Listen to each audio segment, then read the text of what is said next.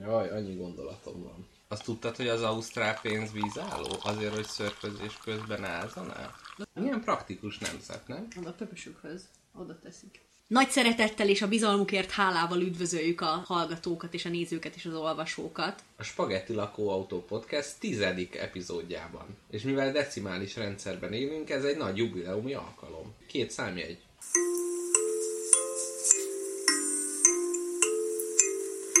Spagetti lakóautó, a senkinek se való sajtó.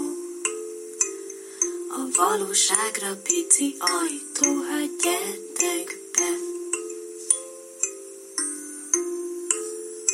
Bizarjárgányunkkal nekiindulunk felfedezni és felforgatni a világot, ami lefékez minden mellett, ami érdekesnek tűnik, legyen az egy borsószem vagy a szeretet fogalma. Eldudáljuk az útból a konvenciókat, és felveszük a legdögösebb agyústopposokat. A spagetti lakóautó egy tíz éves gyerek lenne, milyen lenne szerinted? Szerintem, hát...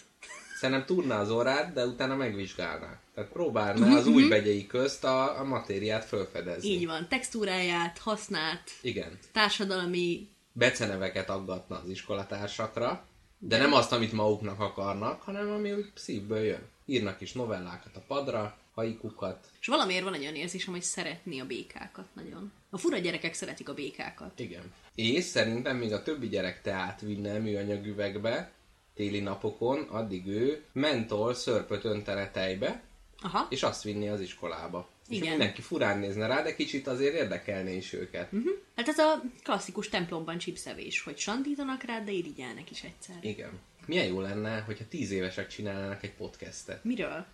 Hát ami érdekli őket.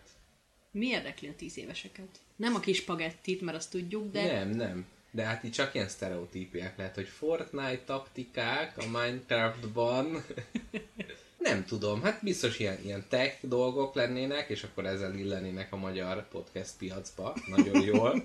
Ez most nem sédelés volt, csak úgy mondtuk. Akkor ilyen, ilyen sorozatokról, mert ugye az meg a másik fel a podcasteknek, a filmekről és sorozatokról De már beszélünk. nem azokról a sorozatokról, amiket mi néztünk, a Lost, meg Nem, ilyesmi. dehogy is, hát a most a legfrissebbek. Netflix. Igen, és elmondanák, hogy szerintük hogy működnek a lányok. Vagy a fiúk. Ja, várjunk, de mondjuk ez érdekes, hogy én rögtön úgy képzeltem, hogy ez egy ilyen fiú podcast lenne. Tehát Aha. én csak ez a fán lévő kis faházba, ilyen kalózrádióként működő, mert én magunkat is kicsit így képzelem el mindig, tehát ilyen, Igen. ilyen Stranger Things jellegű. Akkor ilyen szolid, szolid kis D&D-zés, szerintem az is még úgy, úgy megy. De hogy közben nagyon kevés ideje lenne ezeknek a tíz éves gyerekeknek, mert külön órákra járnának. Mert szerintem majd tíz évest azt terhelik keményen. Készülni kell az érettségire, mert csak nyolc év, Mi leszel kisfiam? Még csak tíz éves, de mi leszel? el fogsz kallódni. Így van. Tíz éves korodban még nem nagyon keveredtetek, mert ott van az a, Igen. az a tudjátok, hogy jön az egymás iránti érdeklődés, de még nem keveredtek, mert Még még minek. hülyeségnek tartod. Igen, mert hülye, az, hülye mindenki. És ez amúgy most is így van, csak most már sajnos vonzottak is egymáshoz. És a tíz éves lányokból állna a spagetti. Jaj. Vagy nem a tíz éves lányoknak a podcastje. Nagy, hanem- így nagyon szomorú, nagyon szomorú vallomásom van. Mindenki kapcsolja ki, aki 10 éves kislány, de szerintem nincsen rosszabb faj a világon, mint a 10-12 éves kislányok. Hogy lehet valaki olyan rohadt idegesítő? Tudod, vannak ezek a szuper precíz kislányok, akik négy és fél percet töltenek egy nylon zacskó kibontásával, és körzővel rajzolnak ellipszist, és színsorrendben vannak a toltartóik, és ha... Igen, ó, igen. Vagy színsorrendben vannak a ceruzák a toltartódban, és hogyha véletlen behajtod az füzetüknek az egyik lapját, akkor sírni kezdenek, és a szülőkkel fenyegetnek. Ez nagyon pontos, és azt annak a lónak a teljes géntérképét tudják, ami a füzeteknek a borítóján van. Igen. A lányoknál jobban van ilyen idős korban, hogy én látom azt, hogy ők így mimelik a felnőtt kort, Nagyon. és a, a fiúknál meg inkább ez a... Hát ott egy ilyen öltözői kultúra van. Igen, Tehát, ez a nem tudunk semmit, és ez kurva jó. Igen. Nem is kell alkalmazkodni, igen. Igen. Mert mihez? Kit érdekel? Hát a többiekhez, de hogy házon belül, tehát nem, Ja, nem, igen. nem fölfele, nem, nincs előre tervezés, nincs az, hogy ez majd valamire jó lesz. Igen. Oh, Te mit csináltál, amikor tíz éves voltál? ezt. Így otthon nem lehetett egyedül hagyni, mert mindenre felmásztam. Így vagdostam a nagyapám kocsijáról az ilyen gumi részeket, tudod, amikor kinyitod a csomagtartót, akkor van az a, Igen. az a gumikör, ami így, ami miatt nem csapódik vissza. Na, én azt kivágtam, mondom, minek oda. Akkor nagyanyám kötőtűit szétvagdostam, mert akkor divat volt ez a ez a műanyag fonalas fonás, tudod, ilyen különböző Igen, stílusok. igen. Na, nekem az nem volt műanyag fonalam, de úgy gondoltam, hogy a kötőtűket összekötő műanyag ö, csík az ideális lenne fonásra. Hmm. Sajnos nem volt túl kemény volt, de nagyanyámnak az összes kötőtűje bánta ezt a felfedezést. Tíz éves voltam, és kellett a pénz, sajnálom.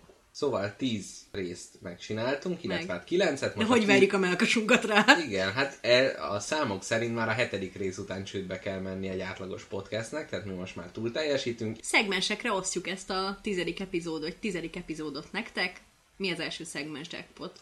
Az első szegmensünk a pénz, a zsozsó, a mani, a lé, a della, Zseton, zseton, suska. súr, fú, igen. A második szegmens, az pedig a gyermekkor. Megint egy kis időutazás, ugye itt a 10 éveseknél már igazából ez ennek az intrója volt. Igen, ezt teljesen tudatosan vezettük be így. De szokás szerint itt is kicsit komolyabb szemmel próbálunk nézni, hogy mire is jó a gyerekkor, mit érdemes kielvezni belőle, mi, mit várjunk el a gyerektől, miben mások a mai gyerekek, mint a régebbiek. Mindig így néztek-e rájuk, vagy csak most lettek ilyen furák. Illetve a szobánk meleg fénye egy kis romanticizálásra is rá fog minket venni, úgy érzem, Ez biztos. hogy a saját gyerekkorunkra egy könnyet morzsolva tekintünk Szerintem vissza. egy, ahogy a lapozgatós könyvet fölütjük, majd egy kis pattogós cukor fog kiszóródni a lapok közül. Ah, ne is mond. A harmadik szegmensben pedig egy-egy olyan sketchet fogunk nektek fölvázolni, ami a távoli jövő régészeit fogja bemutatni, akik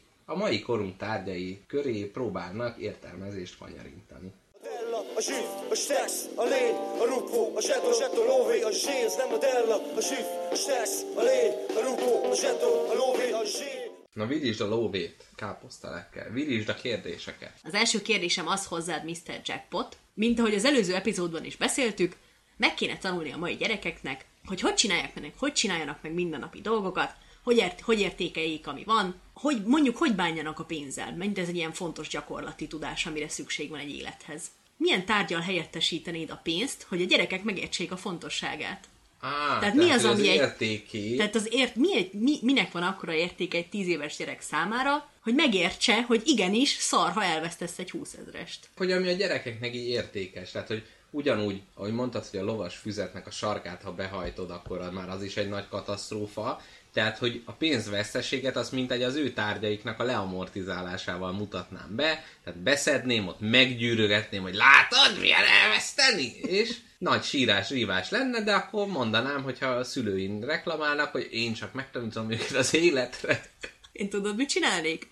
Iskola előtt egy hónappal hamarabb behívnám az összes gyereket, és minden nap 10 órában dolgoznának, amikért Hmm. pontokat kapnának. Uh-huh. És az iskola év során ezekből a pontokból lehet gazdálkodni. Aha. Hogyha lenullázod a maximum szerezhető 30 pontot a tevékenységeidért, akkor kirúgnak az iskolából. Á. Akkor megtudod, milyen a pénz. És akkor a kínai állam mondaná, hogy ez csak oktatási célra bányáztatjuk velük a káliumot, mert Nem rakja fel az a malter magát. igen, de ez jó, hogy a, a nyári szünet az ugye milyen fontos, Hát- és hogyha el, és akkor abból napokkal, napokkal fizetni. Igen. Ugye? Ezt csak egy évbe kéne megcsinálni, a gyerek tudna aztán figyelni a Az pontjaira. idő pénz. Erre rá is csatolom a következő kérdésemet, Csatolt. ami hát ugye az időpénz mondással nagyon sok középszerű skifi filmet építettek, amikor az emberek az idejükkel fizetnek, nem is tudom mi a filmnek a címe, a kezükön van egy ilyen kis terminál, és akkor is szkanderoznak így idiótán, és akkor aki nyer a szkanderba, annak az ideje folyik át a másikra, abból veszik a dolgokat, abból kapják a fizetésüket, és ha valakinek lenullázódik a számlája, akkor meghal. Tehát a hátra lévő idejével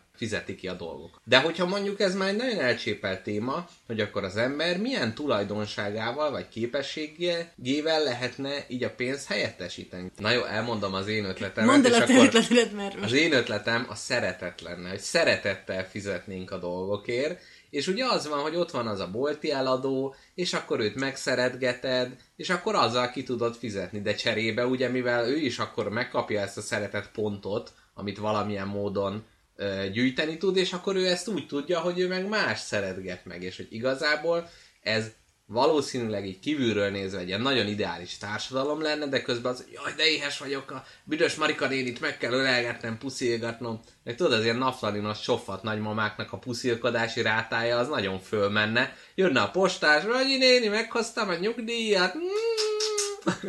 bele sem merek gondolni, hogy egy, mondjuk egy ilyen tengerparti luxus villáért mivel kéne fizetni, Hát bizony. hogyha egy ölelésbe kerül a joghurt. És a prostitúció is egészen érdekes irányba, irány lenne. Egy Dugás is van, és aztán jaj, de szeretlek. egy kis ölelkezés.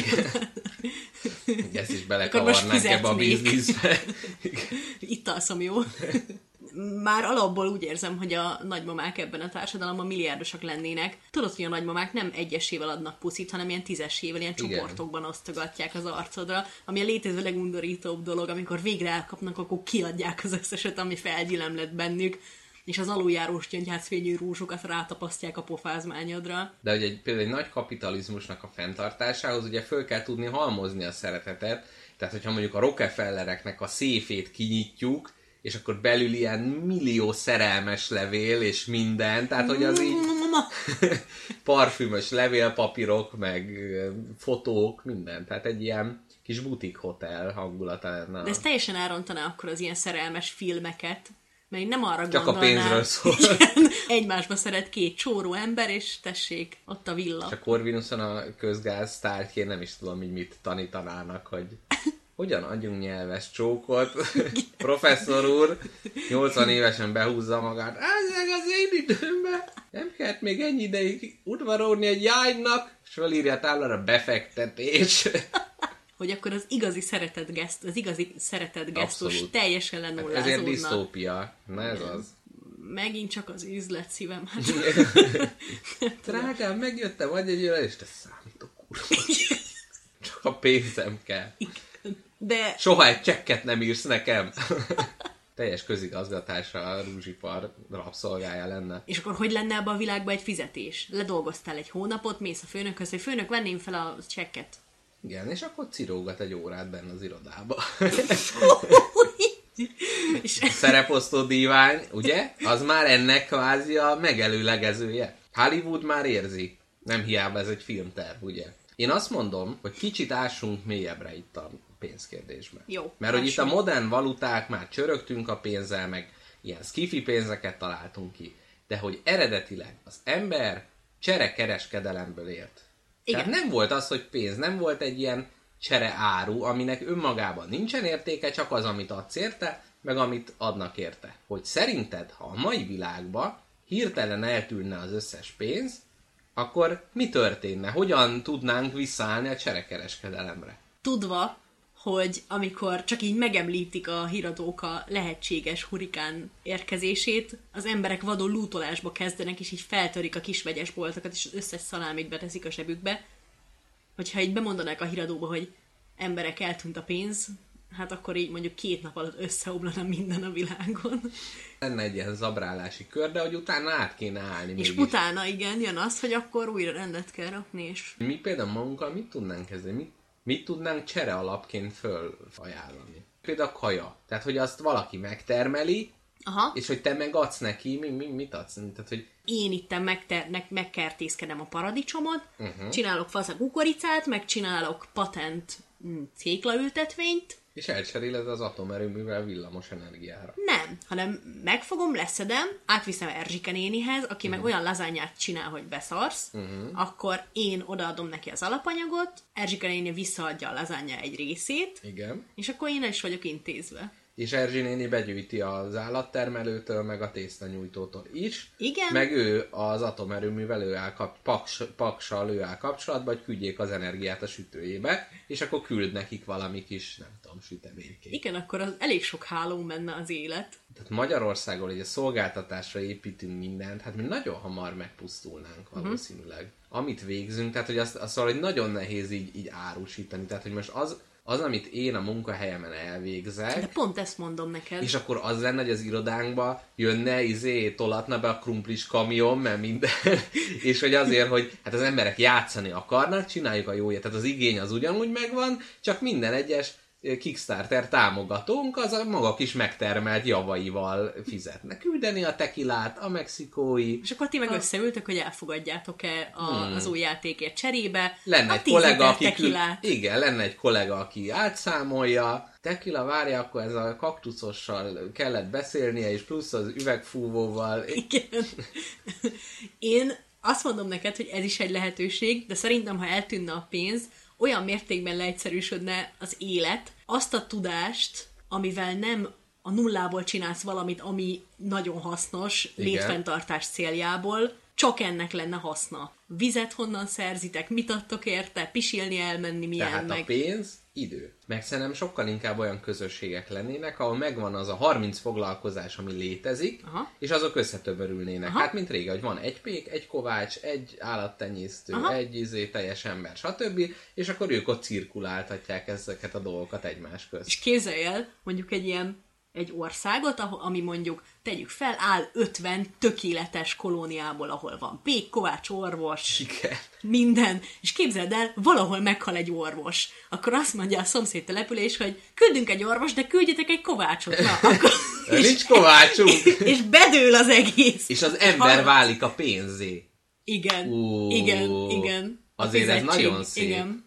Azért ez nagyon szép. Ez is kicsit olyan ilyen leigazolások lennének, hogy figyelj, ennek a falunak a kovács az nem túl jó, az selejtes, akkor kérjünk két kovácsot azért az egy orvosért. Igen.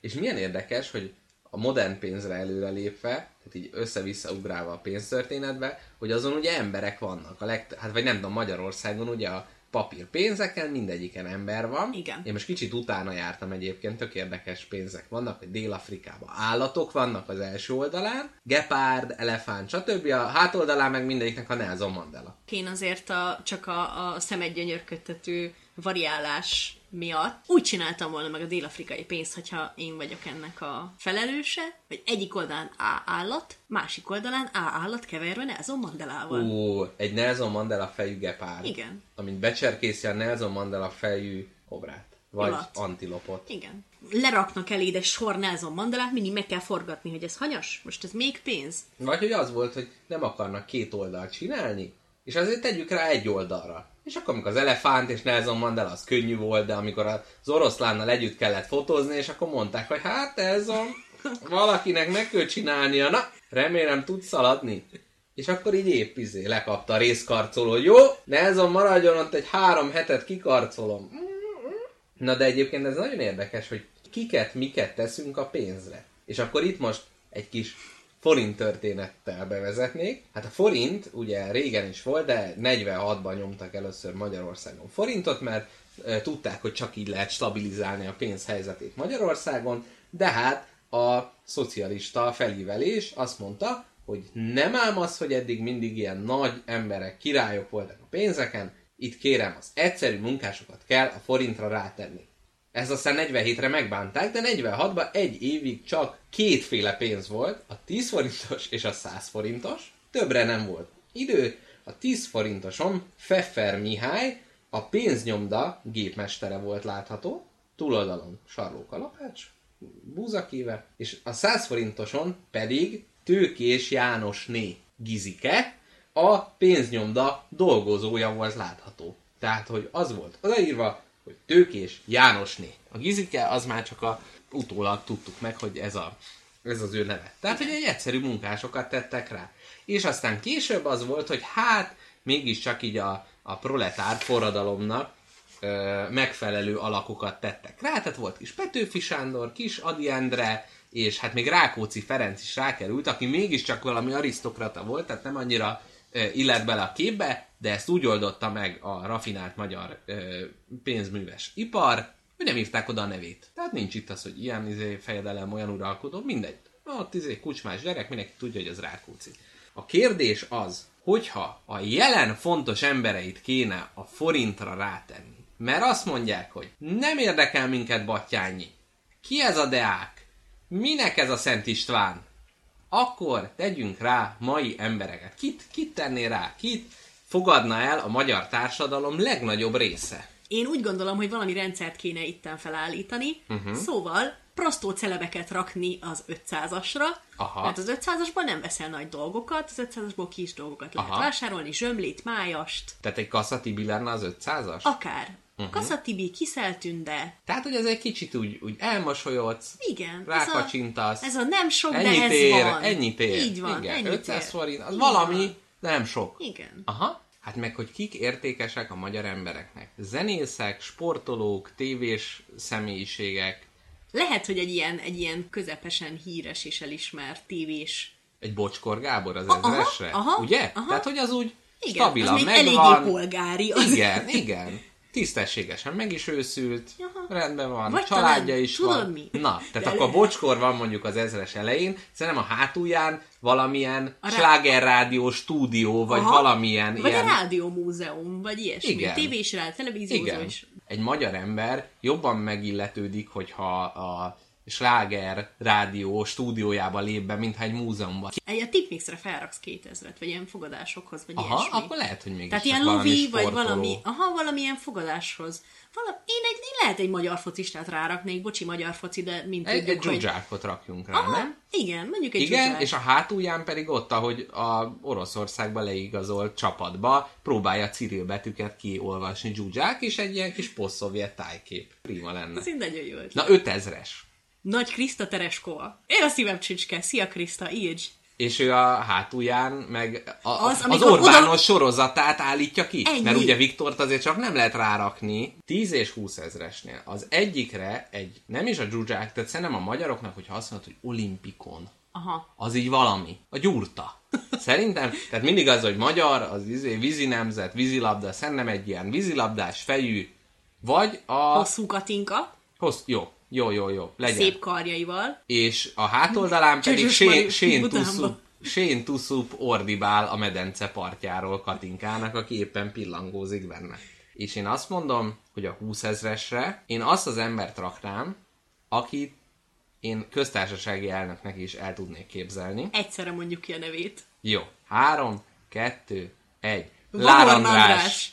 Na András, nagyon Igen, jó, András. nagyon jó. Jó, én Lár Andrásban is benne vagyok. Ugye? Igen. Tehát szerint én egy, egy buddhista, tehát hogy a Lár Andrásban ott a humor, ott van a művészet, mint zenész. A KFT, hányan tudják, ó, Afrika, közben ott van verseket is ír, és még buddhista tanító, és minden. Szerintem tökéletes. És a nosztalgiás vonal, amit a magyar nagyon szeret. Igen, tehát, egy, az, tehát azt A mondjuk, hogy régen egy, minden jobb volt filozófia Igen. égköve. Igen, kicsit azért ez a De hát- ilyen kis bongyoron, és akkor hogy nem lenne rajta a Besenyő Pista bácsi bajusz, de azért valami grimasz lenne, tehát hogy azért... Valami hogy- utalás Igen, a karakterre, igen. amit szívébe zárt felnőtt és gyerek. Igen. És a hátulján, hát szerintem oda valami nagyon költői kerülne egy, egy ilyen zöld pardon szintű szórakozó hely, így kiürülve hajnalba. És akkor ott a poharak eldobva minden. Az én vahornos 20 ezresem elején vahorn lenne, egy csodálatos ingbe, valami geometriai minták lennének az ingén, és ilyen fura állat fura szőréből lenne. Igen, És a, kalapba. hátul, a kalapba,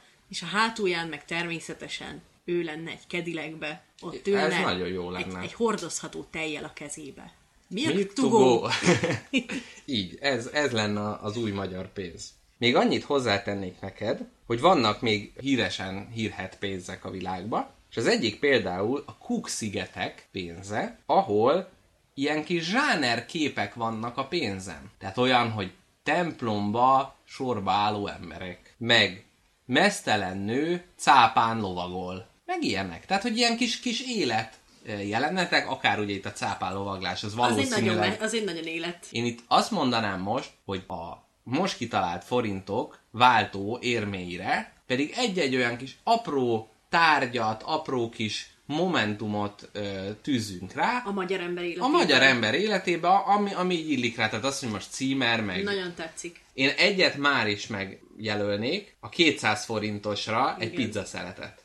Már ugyan több, már ugyan többe kerül, de hogy ott ugye De senki nem mondja azt, hogy 250 forintos pizza, mindenki azt mondja, hogy 200 forintos pizza. Igen. Ez olyan, mint a 100 forintos bolt.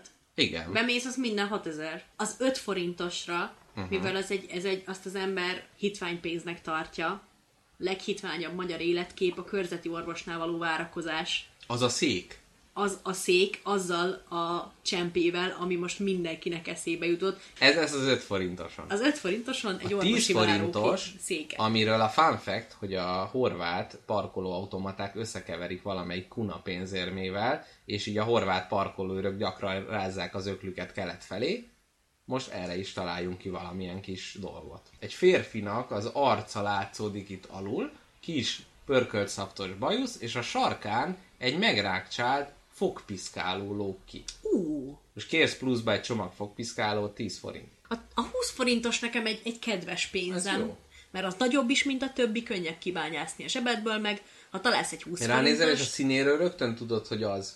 Igen. Mert az 5 forintosra nem tudod összekeverni, de a Igen. 10 meg az 50-es ott azért vannak problémák. meg az egy olyan, mint egy boldog napocska úgy világít rád a 20 forintos. Igen. Én a 20 forintosra a vadász, vagy eperjó, vagy bohóc csoki Mm, tenném rá. Nagyon jó. Kapuciner. Azaz, ezek. Ez ebből egy ilyen gyerekkezet, mm. ahogy mint egy pakli kártyát szétterjesztve Ó. tart hat csokoládét a kezébe. Az 50 forint, az szerintem magába annyira nem létezik, mert azt mindig úgy vezet, hogy két 50-es, egy százas, szóval, uh-huh. hogy az 50 forintost azt mindig ilyen ikerben nézed. Az... Meg az 50-es az mindig az ilyen szóda, meg minden. Tehát, hogy abból Igen, már igen, igen. egy szódás szifon, az szerintem szép. Vagy egy fröccs. Egy nagy Fröccs. fröccs.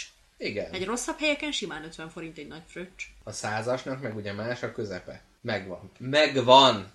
Amikor az őzgerincbe a fasírtot belesütik, és benne van A Stefánia vagdalt. a, a Stefánia vagdalt, és benne van a, A tojás. tojás. Ugye? Egy Stefánia százas. De ezt közben még pár fanfektet közbetűzök, mielőtt jönne a következő kérdés. Az egyik, hogy 2005-ben Kamerunban sörös kupakok pénzként funkcionáltak, elfogadták a taxik is, sőt egyszer még taxisok is, sőt egyszer még egy rendőrt is sikeresen megvesztegettek sörös kupakokkal, ugyanis a sör ö, gyártók nyereményeket tettek be a kupakba, és ezt mindenki tudta, nehéz volt hamisítani, tehát ez egy, egy valutaként funkcionált Kamerunban. A másik fun fact az a Quid nevű pénz, amit a Nemzeti űrállomás és a Líci Egyetem közösen alkotott meg, ami az űr első pénze. Mocskos értelmiségi. Borzasztó, és ott ülnek, hogy jaj, izé, mire basszuk el az állami pénzt, legyen az űrnek pénze. Igen. És egyébként nagyon jól néznek ki, mert ilyen átlátszó műanyag, tehát olyan, hogyha üveg lenne, és abban ilyen kis, kis bolygók vannak benne. Ú, azt mondjuk jó. Viszont a következő kérdésem, visszarepülünk a múltba, amikor is a nácik megszállták Lengyelországot és sok más országot Európába. Mi lett volna akkor, hogyha mindenre van ráhatásuk, kivéve a pénznyomtatásra, mert hát még az nagyon bonyolult átállítani a gépeket, viszont a helyiek ilyen formán próbáltak volna lázadni, hogy valamilyen más alakú érméket nyomtatnak Érme formában lázadtak volna. érme rendszer formába lázadnak. Egyébként a kedves hallgatónak mondanám, hogy próbálkoznak négyzet alakú pénzekkel bizonyos országokban, de az azért vetik el, mert sokkal könnyebb hamisítani, mert tökéletes kört alkotni, az sokkal nehezebb. Szerintem azért se csinálnak négyzet alakú pénzt, mert szúrna a feneküket, ha a farsebükbe tennék. Igen. Hogy lázadnék a rendszer ellen milyen alakú pészekkel? Csak az Pészak. alakban, csak az alakba térhetek el? Uh-huh. Bajusz alakú pénz lenne. Hmm, de Adolf? Persze. Aha. És ennek az lenne a szépsége, hogy bárhová oda rakhatod, és jót röhöghetsz, hogy egy tehén farához rakod oda az Adolf bajszot, Csodás. és így lényegében akkor így ezt simán el lehetne adni, hogy csak tisztelgünk a... Hát nem, csak hogy le, leraktam a pénzemet a fotóra, és akkor hirtelen az egész ízi családi képen mindenkinek ott van a bajsza. És képzeld el, hogy mikor adod a boltba, az a, az a kis tálca, amiben rakod a pénzt, Igen. Azon mindig lenne egy karikatúra, és be lehetne illeszteni a bajszot a Ú, rajz közepébe. Ilyen-olyan fejekre, fenekekre, egy madárra, a mindennapi életben jót lehetne kacagni ezen az egész. Igen. És amikor a gyerekeket Felettém megáll... nevettető elnyomásod. Igen, és amikor a gyerekeket megállítják, hogy oda rakják az óruk alá, akkor csak azt mondják, csak szagoltuk, hogy a pénznek van-e szaga. És rögtön nincs az a gestapó tiszt, aki ezt ne olvadná ettől a kifogástól. Szerinted Mr. Jackpot szükség van arra, hogy elmondjuk a hallgatóknak, vagy így védekezzünk, hogy mi aztán igazán nem gondoljuk azt, hogy bármiféle haszon származna egy náci elnyomásból. Szerintem már ez annyira a popkultúrának a része lett. Nem az, hogy ezzel röhögni kell, de most ugyanúgy, ahogy a más témákon. Tehát, hogy szerintem, De nem csak, hogy szerinted nem fogja ezt senki félreérteni? hát szerintem lesz, de ő nem baj, ha nem hallgat minket többet. Szerintem De hogy ez nem is művel, művelt emberek vagyunk. Nem vélemény, csak egy, egy, Aha. egy történelmi tényel el, eljátszottunk egy kicsit. De szerintem ezzel Azzal nem senkit nem, kellett sér... volna. de szerintem, Igen. ezzel senkit nem sértettünk meg. Vagy ha igen, akkor írjon levelet. Azt Igen. nagyon szívesen Mindenki írjon fogadjuk. levelet. De ne nekünk. Igen, a szerelmének. Vagy az ellenségének. Inkább az ellenségének, az vicces. De azért Hitler személyével viccelődni azért egy necces dolog. Hát de pont erről szól ez a Néz ki van itt, meg, meg a Hitler Jó. után a világ második legnagyobb művésze című olasz könyv is erről szól, hogy közben, tehát amit ő maga a köré fölépített, meg amit azóta is köré, tehát hogy ténylegesen gonosz ember, de hogy az, hogy ő a gonoszságnak a végtelen jelét kitűztük a Hitlernél, hát az lássuk be, hogy az nem, nem, nem, nem helytálló. És nem, nem mondom azt, hogy a spektrumnak nem azon a felén van, de azért ez ennek a túltabusítása, például az, hogy mondjuk a kínaiakkal, vagy a Maóval lehet viccelni, ugye hány kínait kiírtott, és ma is egy millió ujgur van koncentrációs táborokban. Ez olyan, hogy, hogy ott meg senki nem merül, senkinek nem merülne föl, hogy egy uh, Yi Psing Xiao elnök úrral viccelődnénk, és akkor betelefonál, hogy jó, de az az egymillió ujgur, aki most a koncentrációs táborokban dolgozik. És, és én, vannak, akik bevallom, emiatt... hogy én szenzitív vagyok ilyen helyzetben, vagy ilyen esetben. De az, hogy más mit gondol. Igen, Arra. mert én Abszolút. nyilván én nagyon jól tudom, hogy én mit gondolok, és én Igen. tudom, hogy nem gondolok semmiféle rosszat, de, de mindig félek, hogy valaki félreért. Hát tudod, azt mondják, hogy világban mindig van humor, csak nincs mindig ember, aki megértse. Elvettem minden a sékelemet? Hát. Jó. Tudjuk ugye, hogy van ez a kriptovaluta, bitcoin. Ezt most nem fogjuk értelmezni, mert én mindig arra jutok, hogy megértem, és ott van a végén, hogy de ez minek? Miért értettem meg? Aztán megint elfelejtettem most már megint, hogy hogy is van egy bányászgép, meg minden, de hogy a technológia forradalma helyett a művészet forradalma megy végbe a világba. Igen. És ahelyett, hogy a digitális pénz és a számítógépeknek a videókártyájára van szükség ahhoz, vagy jó ég tudja, hogy milyen tulajdonságára van szükség ahhoz, hogy kitermelje a bitcoint, helyette a vers lesz a fizetőeszköz. Úgy ellenőrizzük, hogy az nem-e hamis, hogy megnézzük, hogy van-e érte jó verse. Tehát amit egy ilyen Google Translate generál le, vagy valamilyen ilyen, hát ott azt rögtön észrevesszük, hogy az nem egy ember Azért egy írta. zsemlét se kapsz. Így van, tehát hamisíthatatlan.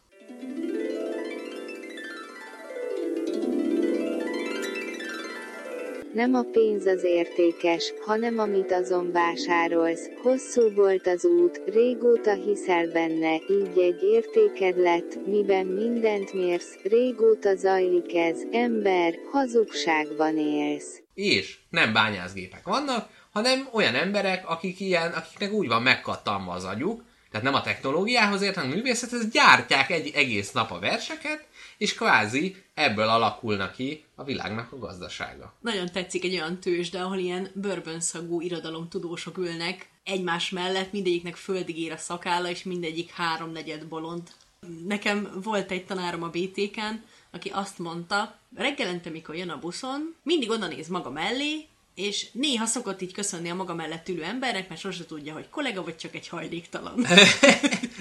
és hát igen, megesik, na. Tehát ők lennének a bankárok ebbe Ők, a világba, ők. meg ők tudnák megállapítani, hogy ez Hogy egy kamuvers, vagy egy igazi vers. Vagy hogy milyen minőségű a vers. Tehát ki, kinek a versével fizetnél. Magadéval és másokéval. Nem tudom, én ilyeneket képzelek el, hogy fizetsz vele a közértbe, és akkor nézi a pénztáros, hogy hát itt nem jött ki a szótagszám, nem fogadta el a gép, és akkor visszaadja. És akkor pénz a babkonzervek közé, hogy Lili, om, tip, rom, nem jó.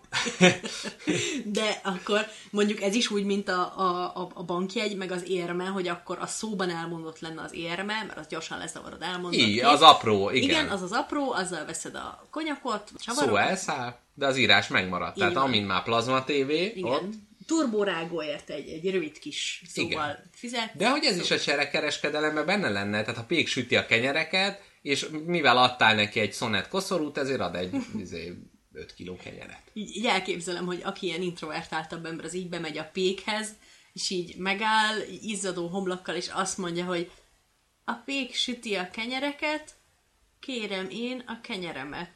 és így kinéz a pék, így leteszi a lapátot, és azt mondja, hogy ez Kenyér, csak egy kenyér. Só, ez egy sósötös lesz. hogy haver, legközelebb próbálkoz jobban, ez még nem a is pizzás háromszög. De Mr. Jackpot beleestélte a saját csapdádba elég rendesen, Na, én vagyok egy milliárdos, egy versmilliárdos. most mo- ja, aha. Igen, ebben a pillanatban. te jössz, hogy mondod, hogy te megvennéd az én egyik villámat, ami nagyon sokba kerül, én úgy döntöm, hogy akkor jó, most azonnal írd meg nekem a verset, amivel fizetsz érte.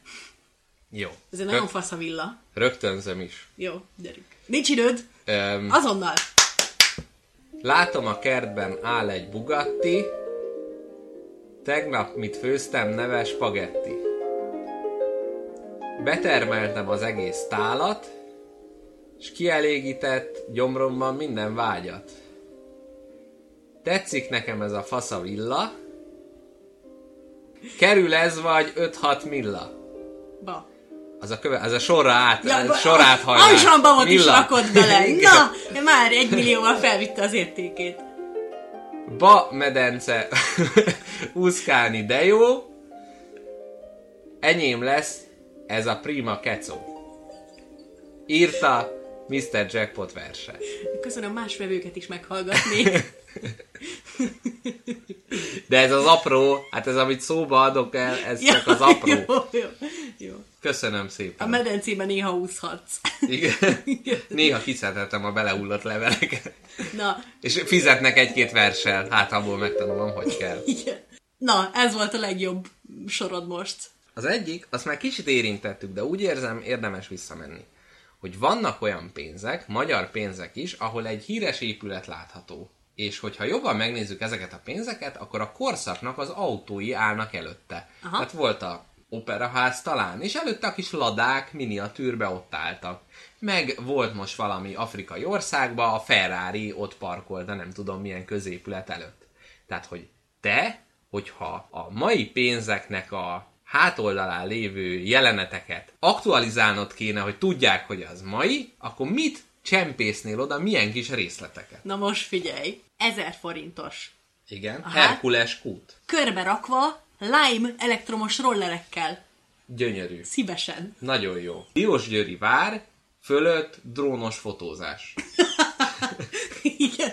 Esküvő, drónos fotózás. Igen. Itt van. Igen, most nem mondjuk, hogy milyen összeg, de annyit, hogy az ideglenes magyar képviselőház Pesten. Mutasd meg, villanst ide. Annak, aki szegény lenne és nem lenne ilyen pénze a háztartásba, van egy ilyen baszom nagy klasszik négyzet alakú villa, a tetején egy kétszer akkora magyar zászló, előtte van egy ilyen magas melszobor, és itt sétálnak a dámák meg az urak a fákkal szegélyezett kastélyparkban. Ezt én úgy aktualizálnám, hogy ide raknék 40 darab esernyőket áruló embert, Egy kürtös kalácsozó. egy kürtös kalácsozót, és ezeket a klasszikus turista látványosságokat körülvevő árusokat, tudod, akik, e- akik egész nap ő, kulcstartókat árulnak, de hogyha elkezd cseperegni, akkor előkapják a kocsijuk hátuljából az esernyőt, és akkor Tehát a tömegturizmus mint egy megvillantanás. igen, és amivel igazán 21. század a dolog, ami, amire te is tudsz helyeselni, már Rómában ezen átmentünk. Mr. Jackpot és én Rómában 10 percre leültünk egy épület lépcsőjére, és 7 selfie botot akartak nekünk eladni ez alatt a,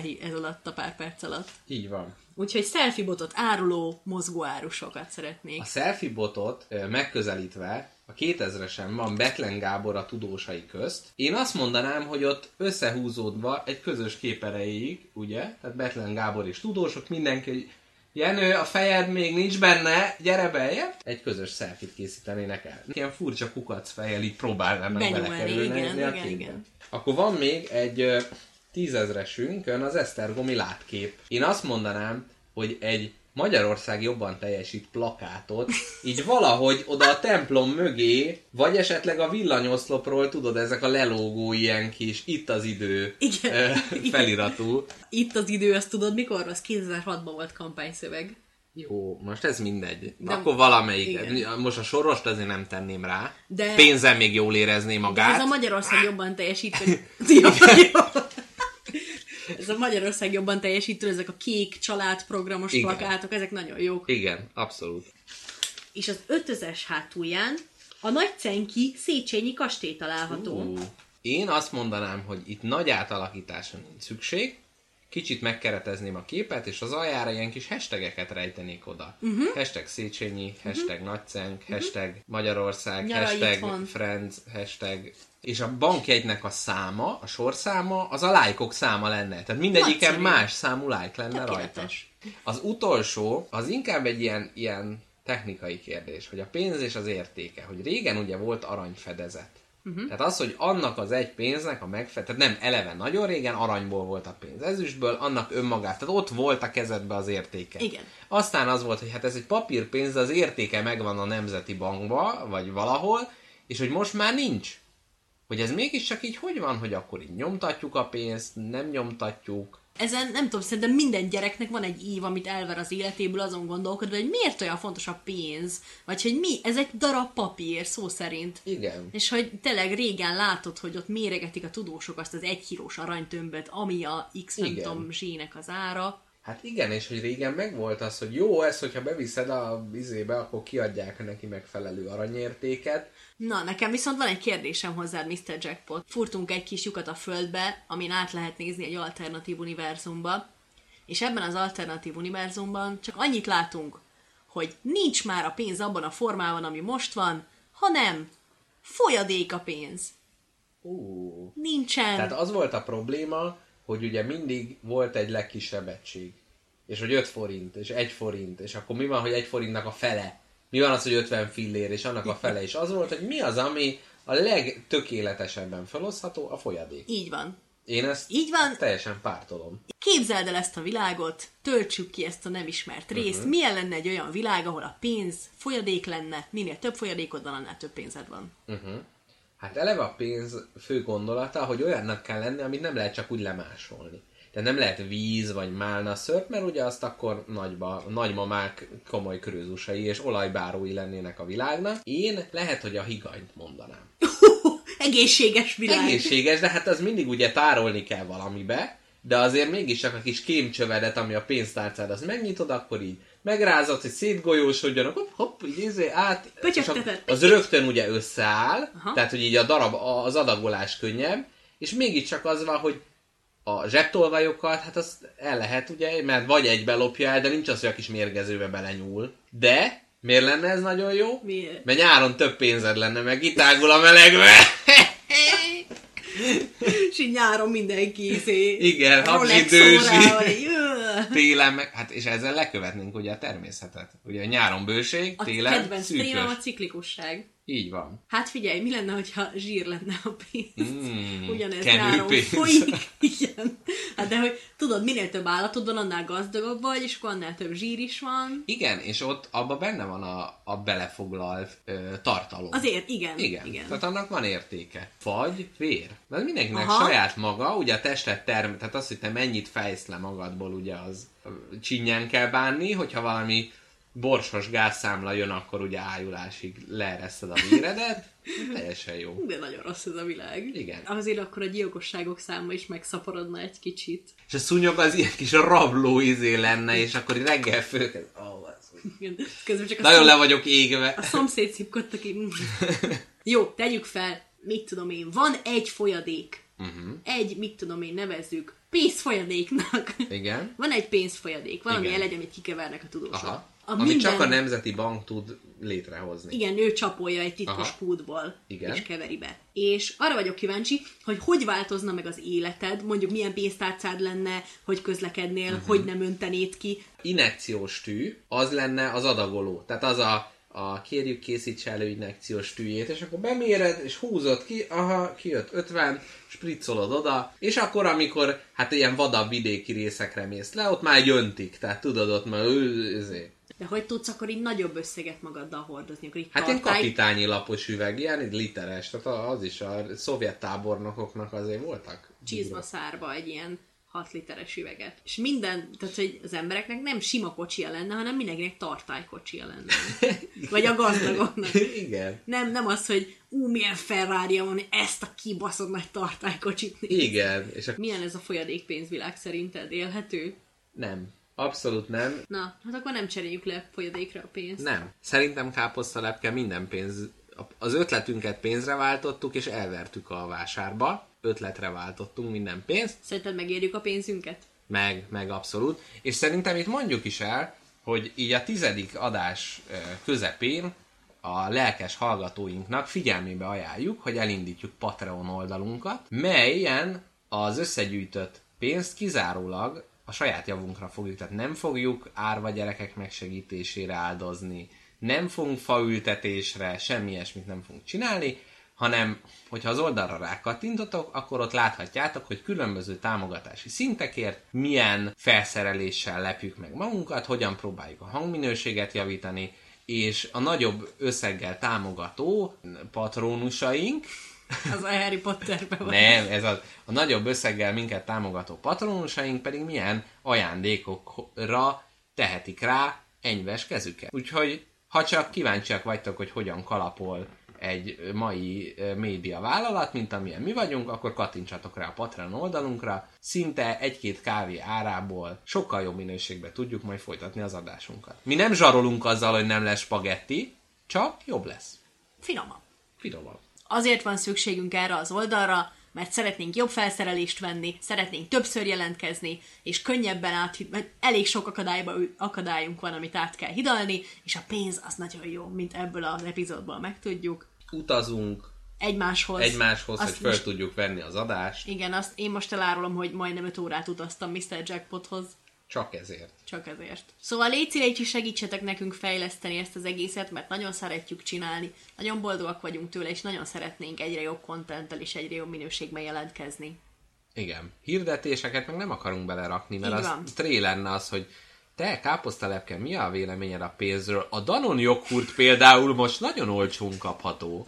Na, puszkó mindenkinek, és, Találkozunk a második szegmensben. és találkozunk a második szegmensben, ami A gyerekkor. a gyerekkor. Azért jó gyereknek lenni, mert lehet szívni, lehet Milyen tisztelt hallgatók és nézők, ez ismételten egy rendhagyó szegmens lesz, ugyanis Mr. Jackpot és én ildomosnak tartottunk szotyizni a felvétel alatt. Igen, gyerekkorunk így Mondja ezt Mr. Jackpot, Magyar hangja.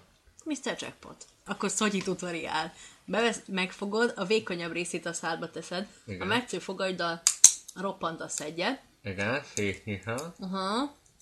Másodszor is üdvözöljük a hallgatókat a második szegmensünkbe, amikor is legnagyobb meglepetésemre a gyerekkor témáját fogjuk szotyolázva átnyálazni. olyan kérdéseim vannak hozzád, ami ilyen személyes, ilyen gyerekkori dolog, hogy uh-huh. neked van illata a gyerekkornak? A saját gyerekkorodról tudsz nyilván Igen. nyilatkozni. Olyan érdekes, hogy van, de hogy nem általánosságban az egész gyerekkoromnak, hanem ahogy ezt így kimondtad, az jutott eszembe, hogy amikor a barátaimhoz átmentem, és ott aludtam náluk, az az illat van meg. Tehát nem a saját otthonomnak az illata, mert az ugye valószínűleg egy idő után így ellaposodik, vagy hogy az ember nem is veszi már figyelembe, viszont amikor a barátaimnál aludtam, egy bizonyos testvérpárnál, és ott annak a kiterített szivacsnak és párnának, és ezeknek a, az illata, ami kicsit így azt mondta nekem, hogy te itt idegen vagy, tehát hogy annak ellenére, hogy most itt vagy, annak ellenére ez nem a te területed, de ott jól éreztem magam, de hogy ez mindig úgy kicsit azért bejelölte, hogy, hogy ez itt a helyed, de nem a tied. Hm. Ez is egy vers egyébként. Igen. A házadnak olyan illata van, amit így gyakran csinálsz benne minden nap, szóval nem tudom, ha sokat porszívózol, és a porszívóba szoktatok tenni fenyőillatú filtert, Igen. akkor az is ilyen kicsit ilyen állandó illat lesz, akkor a dédmamától örökölt dunyhák szaga, Igen. és akkor tényleg ez, ez ilyen kicsit így képet ad az életéről az embernek, és mindig akkor úgy éreztem, hogy így belepillanthatok valakinek az életébe, és hogy befogadnak, és így egyszerre volt olyan érzés, hogy ez egy otthon, de, Igen. de hogy nem az én otthonom, de ez egy otthon. Az a hely így az otthonod, ahol így belépsz, és nem azt érzed, hogy ez meg ez meg ez meg ez, hanem így nem érzel semmit. Hanem, tehát, hogy nem az orrod érez valamit, hanem így a lelked. És biztos vagyok benne, hogy így másnak, más így egyből érezni hogy az otthonunkban, hogy milyen illat van. Igen. De én nem érzek semmit. Ez ugyanolyan, mint a csapvíz. Hogy uh-huh. otthon semmilyen íze van a csapvíznek, Igen. pedig akárkit meghívok magunkhoz, azt mondja, hogy olyan ocsmány íze van, hogy ez hihetetlen. De neked az a standard. Igen. Én mindig úgy gondolok vissza a gyerekkoromra, meg ez az egész szó, ez nekem annyira ilyen erős érzelmekkel tölt el. Mert van az, hogy mindenkinek könycökik a szemébe, amikor így a gyerekkoráról kérdezik. Hogy miért érezzük azt egy ilyen tiszta, érintetlen, csodálatos világnak, amikor igazán jó volt? Mi Szerintem volt igazán azért. jó? Szerintem azért, mert bármilyen rossz is a gyerekkorod, vagy bármilyen különös díszletek köz zajlik, akkor is az a, az alapbeállítás. Tehát, hogy mindent utána ahhoz viszonyítasz, uh-huh. és erre például a Kertész Imrének a sorstalanságára szokták ezt mondani, hogy az nem csak egy ifjúsági regény a Auschwitzba, vagy nem is tudom, hogy ez pont Auschwitzba volt-e, vagy Én sem másik tudom, táborban, egy táborban, igen. hanem az, hogy ha egy gyereket gyerekkorába elvisznek egy koncentrációs táborba, akkor neki az a természetes, hogy az embert elviszik a koncentrációs táborba, és akkor ott éli meg a fiatalságát. Tehát, hogy ez egy kicsit azt mondja, hogy az, amiben szocializálódunk, a, ott, ott abban nincsen kérdés. Tehát ez uh-huh. kicsit olyan, mint hogy az ember most a földre születik, akkor nem merül föl benne, hogy hogy jaj, de jó, hogy a Földre születtem, mert a Jupiteren milyen rossz lenne. Mert uh-huh. ez a természetes, innen indulunk, ez az alapállás. Uh-huh. És ugyanúgy az, hogy hát mi most elgondolkodunk azon, hogy milyen lenne ázsiainak lenni, de ha Ázsiába születünk, akkor ez nem egy, nem egy nagy, nagy dolog. És szerintem ezért van egy ilyen szentimentális köd a gyerekkorunk körül, mert hogy az a, az, az alapállítás, az a, amihez képes megváltoznak a dolgok. Milyen lenne, ha gyerekkor egy ország lenne? Ha lehetne egy olyan ország, ahol az emberek tényleg csak úgy élnének, mint ahogy életük első tíz évében. És ugyanazzal az őszinteséggel alakítanád a kapcsolataidat, ugyanúgy reagálnál mindenre. Lehetne így élni szerinted, hogyha te most így felnőtt emberként arra gondolsz, hogy én nem akarok többet itt alakoskodni a rossz fej rokonokkal, pusztán De azért alakoskodsz gyerekként valamennyire. Azért van ez a jó fiú próbálok lenni, jó kislány próbálok lenni. Hát akkor, így, akkor ezt így azt mondják, hogy jaj, ne tedd a fejed. Tehát Igen. az kicsit ilyen, De mégiscsak van egy ilyen megfelelési kényszer, tehát hogy az nem egy ilyen vegytiszta állapot, amire utána jönnek rá a rosszaságok. Mert a kérdésre válaszolva, hát ez egy olyan világ lenne, ahol sok egoista ember lenne. igen, És ki lesz az úr a házban állatok? Én? Igen? Igen. Majd egy masni ilyen csokornyakkendő, ami egyáltalán amire fölnövök, akkor így még lösz csokornyakkendő. Felöltözök szépen öltönybe, és asszony, készítsd a kakaómat. mindenkinek kell az a forró kakaó. És nem osztja Önérdekövető. Igen. Ha olyan emberekkel kell találkozni, akikkel nem akarok, olyan rokonokkal kell uh-huh. tartani a kapcsolat, akikkel nem akarom, akkor én miért nem mondhatom azt, mint egy gyerek, hogy hát most nincs kedvem, én most ezt nem akarom. De nem mondták azt a szüleit, hogy de akkor is menni kell? De mondták. Na, hát akkor most De ugyanez hogy- van, csak most te vagy a saját főnököd. Tehát nincs egy kül, nincsen ez egy külön személybe vagy testbe korporálva, hanem a saját főnököd vagy te magadon belül. És ugye ez a szorongásoknak is ez az alapja, uh-huh. hogy te magad aggasztod magad dolgok miatt. És ott meg az volt, hogy hát, hogyha nem készülök fel a suliba, akkor majd a tanár lebasz, meg a szülők lebasznak, stb.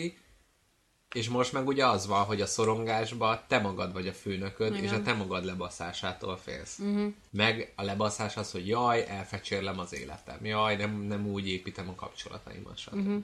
Igen. De arra nem, ha visszagondolsz a gyerekkorodra, akkor nagyon kevésszer a korlátaidra gondolsz, ha, van egy jó, ha volt egy jó gyerekkorod mondjuk. Igen. Ott tényleg az jut eszedbe, hogy ott rohangáltál meg, láptengóztál az utcabeli gyerekekkel Igen. a... Meg hogy szabadabb voltál, annak ellenére, hogy mondjuk az iskola, az általános iskola az ugyanúgy megkötött, mint most. Igen.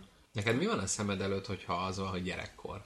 Tehát, hogy milyen jelenet jut először eszedbe?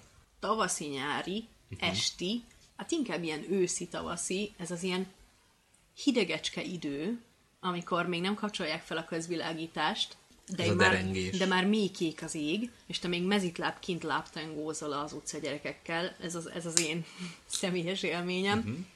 Nekem is egy ilyen október van meg. Uh-huh. Házunk előtt egy ilyen kis tér, és ott is ez a hűvös esti, úgy látszik ez egy ilyen szenzitív dolog. Uh-huh. És valamit játszunk, azt nem tudom, hogy mit, de uh-huh. így rohangálunk, meg kötözünk meg. És, és hogyha gyerekkorodra gond, tehát ez hány évesen volt, ez, a, a, ami ez az emlék így megőriz, mert azért a gyerekkor, hát azért az lássuk be, az egy, Felől egy, felől egy intervallumot. egy bő évtized. 14-nél mindenképp fiatalabb voltam, de ilyen 9-nél idős. Tehát ilyen Aha. 9-14 éves korom, ami, amikor már így fel tudtam fogni, hogy mi történik, Aha. meg, meg ő, nem csak úgy éreztem, hogy sodródok, hanem úgy éreztem, hogy ú, most már lehet ilyen dolgokat csinálni, és akkor tényleg, mikor, mikor egyre későbbre tették a takarodó időpontját, tehát mikor kin lehetett maradni nyolcig. Hm? Hogy én ezt egy ilyen, ilyen 7-től 13 éves korig lövöm be, uh-huh. és hogyha belegondolsz, hogy ez a gyerekkor, ez 6 év. az életedből csupán. És mégis, ha rá gondolsz, hát egy ilyen gigantikus dolognak van meg. Uh-huh. Egy nagy korszaknak. Uh-huh. És hogy például Móricz is ezt mondta, hogy egy emberrel minden fontos dolog az ilyen 12 éves koráig megtörténik. A legfot, tehát akkor a személyiségednek, meg minden nagy tapasztalásnak a nagy része addig megvan. Utána már csak várjuk a halált bajuszba. És még azt akartam mondani, hogy ami még így a gyerekkoromról, azt tudom, hogy fura, ami így nagyon sokat eszembe jut, ezek a sérülések, amiket gyerekként szereztél. Igen. Tehát ez a lábújlerugás, akkor nekem a, a rollerbe pördül és megüti a bokádat, az a fájdalom. És megvan az az érzés, amikor futsz, elnyalsz, és az a pillanat utána, amikor Igen. így hirtelen ez az ilyen megalázott, vagy ez a basszus már, Igen. a nosztalgikus szotyizás mesdjéjén haladva, hogy nekem ez az, tehát ez, hogy a társasjáték szakmában dolgozok, meg ez érdekel, ez igazából föntart egy ilyen köteléket ezzel a korszakkal, mert nekem gyerekkori barátaim nagyon sok német társasjátékkal játszottak, mert az anyukájuk kin élt Németországba, ott tanított, és két hetente havonta járt haza egy hétvégére, és a német könyvtárakban nem csak könyvet lehetett kölcsönözni, hanem társas játékokat is. Uh-huh. És hogy mi már akkor Katan telepeseiztünk, Ziller von Katanoztunk, amikor még itthon hírbe se volt, és rengeteg a modern társas játékokban nagyon sokfélét így kipróbáltunk, és hogy igazából nekem ez a kötődésem kicsit a, ahhoz a korhoz való kötődés, tehát még mindig, hogyha abból a korszaknak, azon német kiadóinak valamelyik játékát meglátom, akkor valamilyen hihetetlen ilyen bizsergés fut át rajtam, és nem azért, mert azok annyira jó játékok lennének, csak mégis egy ilyen, egy ilyen kapu abba a, abba a világba visszalépve. És hogyha most azokkal a játékokkal játszok, persze nem ugyanaz az érzés, de mégiscsak megvan az, hogy igen, most ez azzal a nagyon fontos időszakkal vagyok összekötetésben. Igen, nekem is a, a társasjáték, ez a családnak van három társasjátéka, és minden egyes alkalomkor, milyen családi összejövetelen, azt vesszük elő a rokon gyerekekkel, és ki van már koptatva a gazdálkodókosan összes színe, már nem lehet megpörgetni a, Életjáték a kerekét. a szerencsekereket, már tudjuk az összes kérdést, a te is tudod, meg a gyerekek a felnőttek ellen című társasjátékban, és mégis így felnőtt fejjel játszani vele, hát halál unalmas, hát ő. Szerintem például a Monopoly, meg Riziko, meg ezek azért tartják ilyen jól magukat, mert hogy nagyon sok embernek az, hogy jó társasjáték, akkor legyen az, ami régen volt, az a feeling. Aha. És ugyan a Ja, hát Monopolyba is persze, az dobunk, lépünk, izé minden, és az, hogy jaj, hát az nekünk is jó volt, milyen jó volt, és a- a- ahhoz akarnak kötődni. És ugyan ott van a minden tekintetben jobb minőségű modern játék, de mégis a, inkább egy ilyen nosztalgia faktor van, hogy a társasjátékozás az a gyerekkor, tehát ami a mi gyerekkorunkban volt, azt a mi gyerekeinknek is azt kell lenyomni. Na, akkor most ne táncoljuk tovább körül. Miért jó a gyerekkor? Miért gondol mindenki ilyen kis szigetként a gyerekkorára? Hát mert még üres a papír. Mhm. Még az évek telése az nem más szimbólumot jelent. Még, Gyerekként egy szülinap. Hát az egy tök jó dolog. Uh-huh. De mondjuk szerintem az, az elég, tehát az még, még utána is, mert akkor már buli, meg izé, Igen, de az, amikor a szüleid eléd rakják a tortát, amit mama csinált, nem tudom, szüleid csináltak. Igen, az egy nagy nap, amikor rólad szól a dolog, meg gyereknap. Igen. Szerintem azért jó, mert a gyerekkor sokkal több hagyományjal van tele. Tehát ahogy a mai világból, mivel hogy a, ugye a 20. században nemzeti és uh, ilyen klasszikus, hagyományos vonalak leépítése zajlott, ugye a szocializmus uh, égisze alatt, tehát az, hogy minden, ami vallásos volt, az negatív volt, minden, ami nemzeti, az negatív, ezeket lebontottuk, és hogy a gyerekkor volt az egyetlen, ahol ártatlannak tekintették ezt a dolgot. Tehát Mikulás bácsi, az maradhat ugyan Szent Miklós, de télapóként jó mehet. Uh-huh. De a felnőttek hagyományai, mondjuk március 15, nem annyira lehetett megemlékezni, nem lehetett ezekkel a nemzeti dolgokkal foglalkozni. És hogy mint egy, azért jó a gyerekkor, mert hogy ott nagyon erősen megmaradtak ezek a hagyományok, az ünnepek. A gyerekekről szólnak. A húsvét a gyerekekről szól, a karácsony a gyerekekről szól, az anyák napja a gyerekekről szól, Igen. a gyereknap is, akkor a kis kokárdázást is sokkal jobb gyerekként átélni. ilyen, ilyen dolgok is, hogy, hogy az embernek kiesik a foga. És akkor uh, azzal mit kell, mit kell csinálni, Igen. hogy kell csinálni. Igen. Tehát, hogy szerintem ott az, hogy amiket csinálsz, azok egy ilyen rendszernek a részei. És, és tényleg ilyen, ezek a rituálék, ezek ilyen nagyon pozitívak. meg életed első éveiben akkor tanulsz meg mindent, és ilyen extatikus minden új lépés. És olyan sok minden nem tudsz még, olyan sok minden van előtted, és egyre jobb vagy minden nap, megtanulsz biciklizni. És főleg azok, amiket látod, hogy más is csinál, Igen, és igen. utána te is megtanul. Igen. De azért, mert azok a megtanulásokban még kétséged nincs, hogy meg tudod tanulni. Mert hogy ez nem egy opció. Hát mindenki tud, hát akkor Mhm. csak csinálni kell. Igen. Tehát olyan még nem volt, hogy valaki nem tudja bekötni a cipőfűzőjét, aztán 40 évesen lógatja a felső vezetőként a cipőfűzőjét. Tehát, hogy az olyan, hogy látod, hogy igen. Az... Mhm. Mindenki meg tudja csinálni, Igen. és te is meg fogod tudni. van. Tényleg ez a mindennapos, ez a percről percre fejlődés, és ilyen nagyon rohamos és látványos ütembe, hogy tegnap még nem tudtam biciklizni, ma már tudok. Igen. Tegnap Hány még olyan nem- gyerek van, aki előbb tud már olvasni, mint ahogy az Igen. iskolában És megtanítják? ez mindig, hát emlékszem, én tudtam óvodába olvasni, mert addig nyistaltam a szüleimet, hogy meg nem tanítottak pár dologra, és emlékszem, hogy ültem, amíg a többi gyerek ott tépte egymás haját, meg mit tudom én, beszélgettek egymásról, meg a barátaikkal. Én ültem a szőnyek közepén, fogtam a bambit, és felolvastam magamnak, és úgy éreztem, hogy hiába mindenki más éppen szocializálódik, én most a világ királya vagyok. Igen.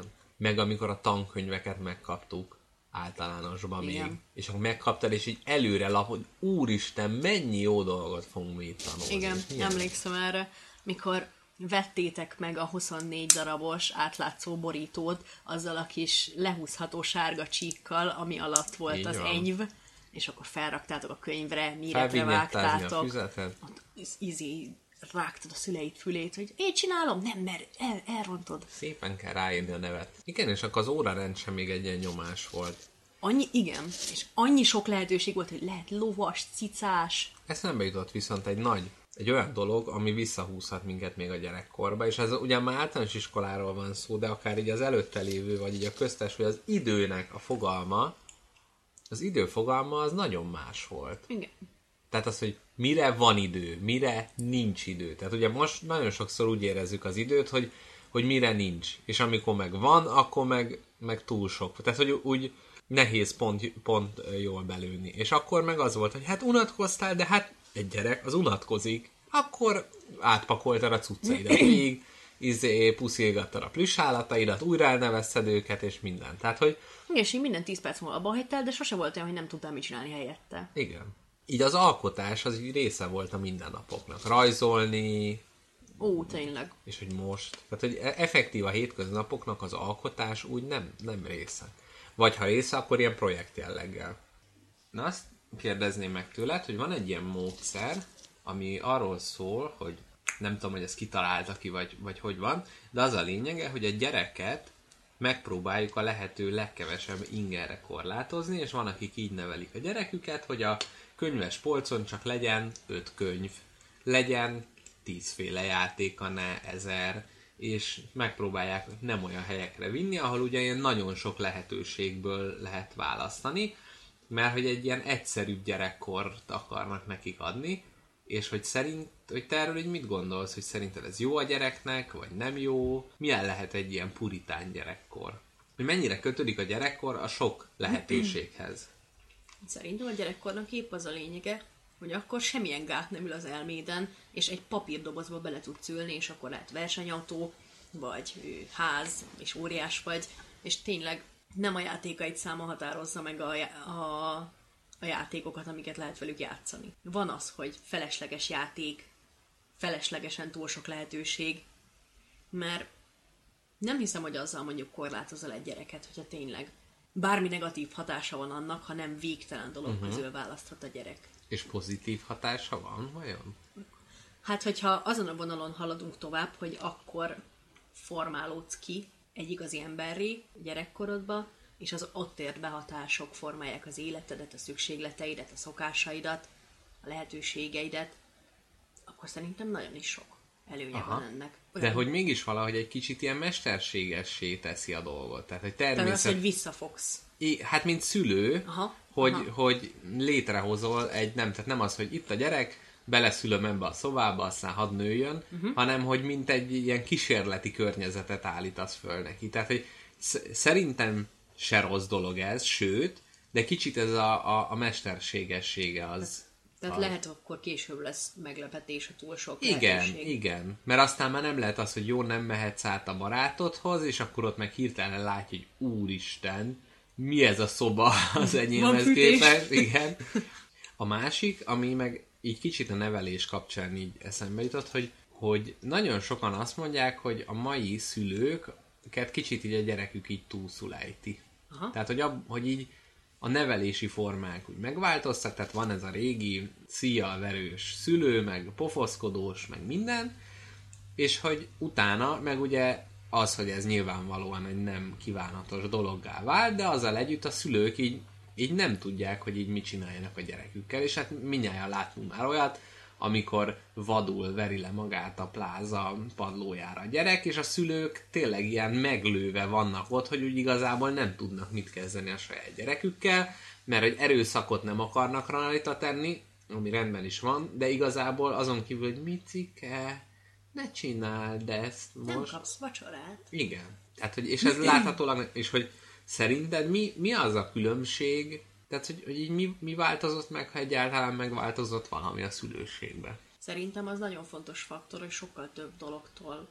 kell óvni most a gyereket. Például az internet is, mikor bejött, nekem meg lett mondva, hogy nem játszhatok játékokat a számítógépemen, nem használtam az internetet csak egytől, ed- ettől eddig, és ezt az öt weblapot lehet látogatni. Aha. Amit utána le is ellenőriztek, hogy valóban így használom az internetet. Spoiler, nem úgy használtam az internetet.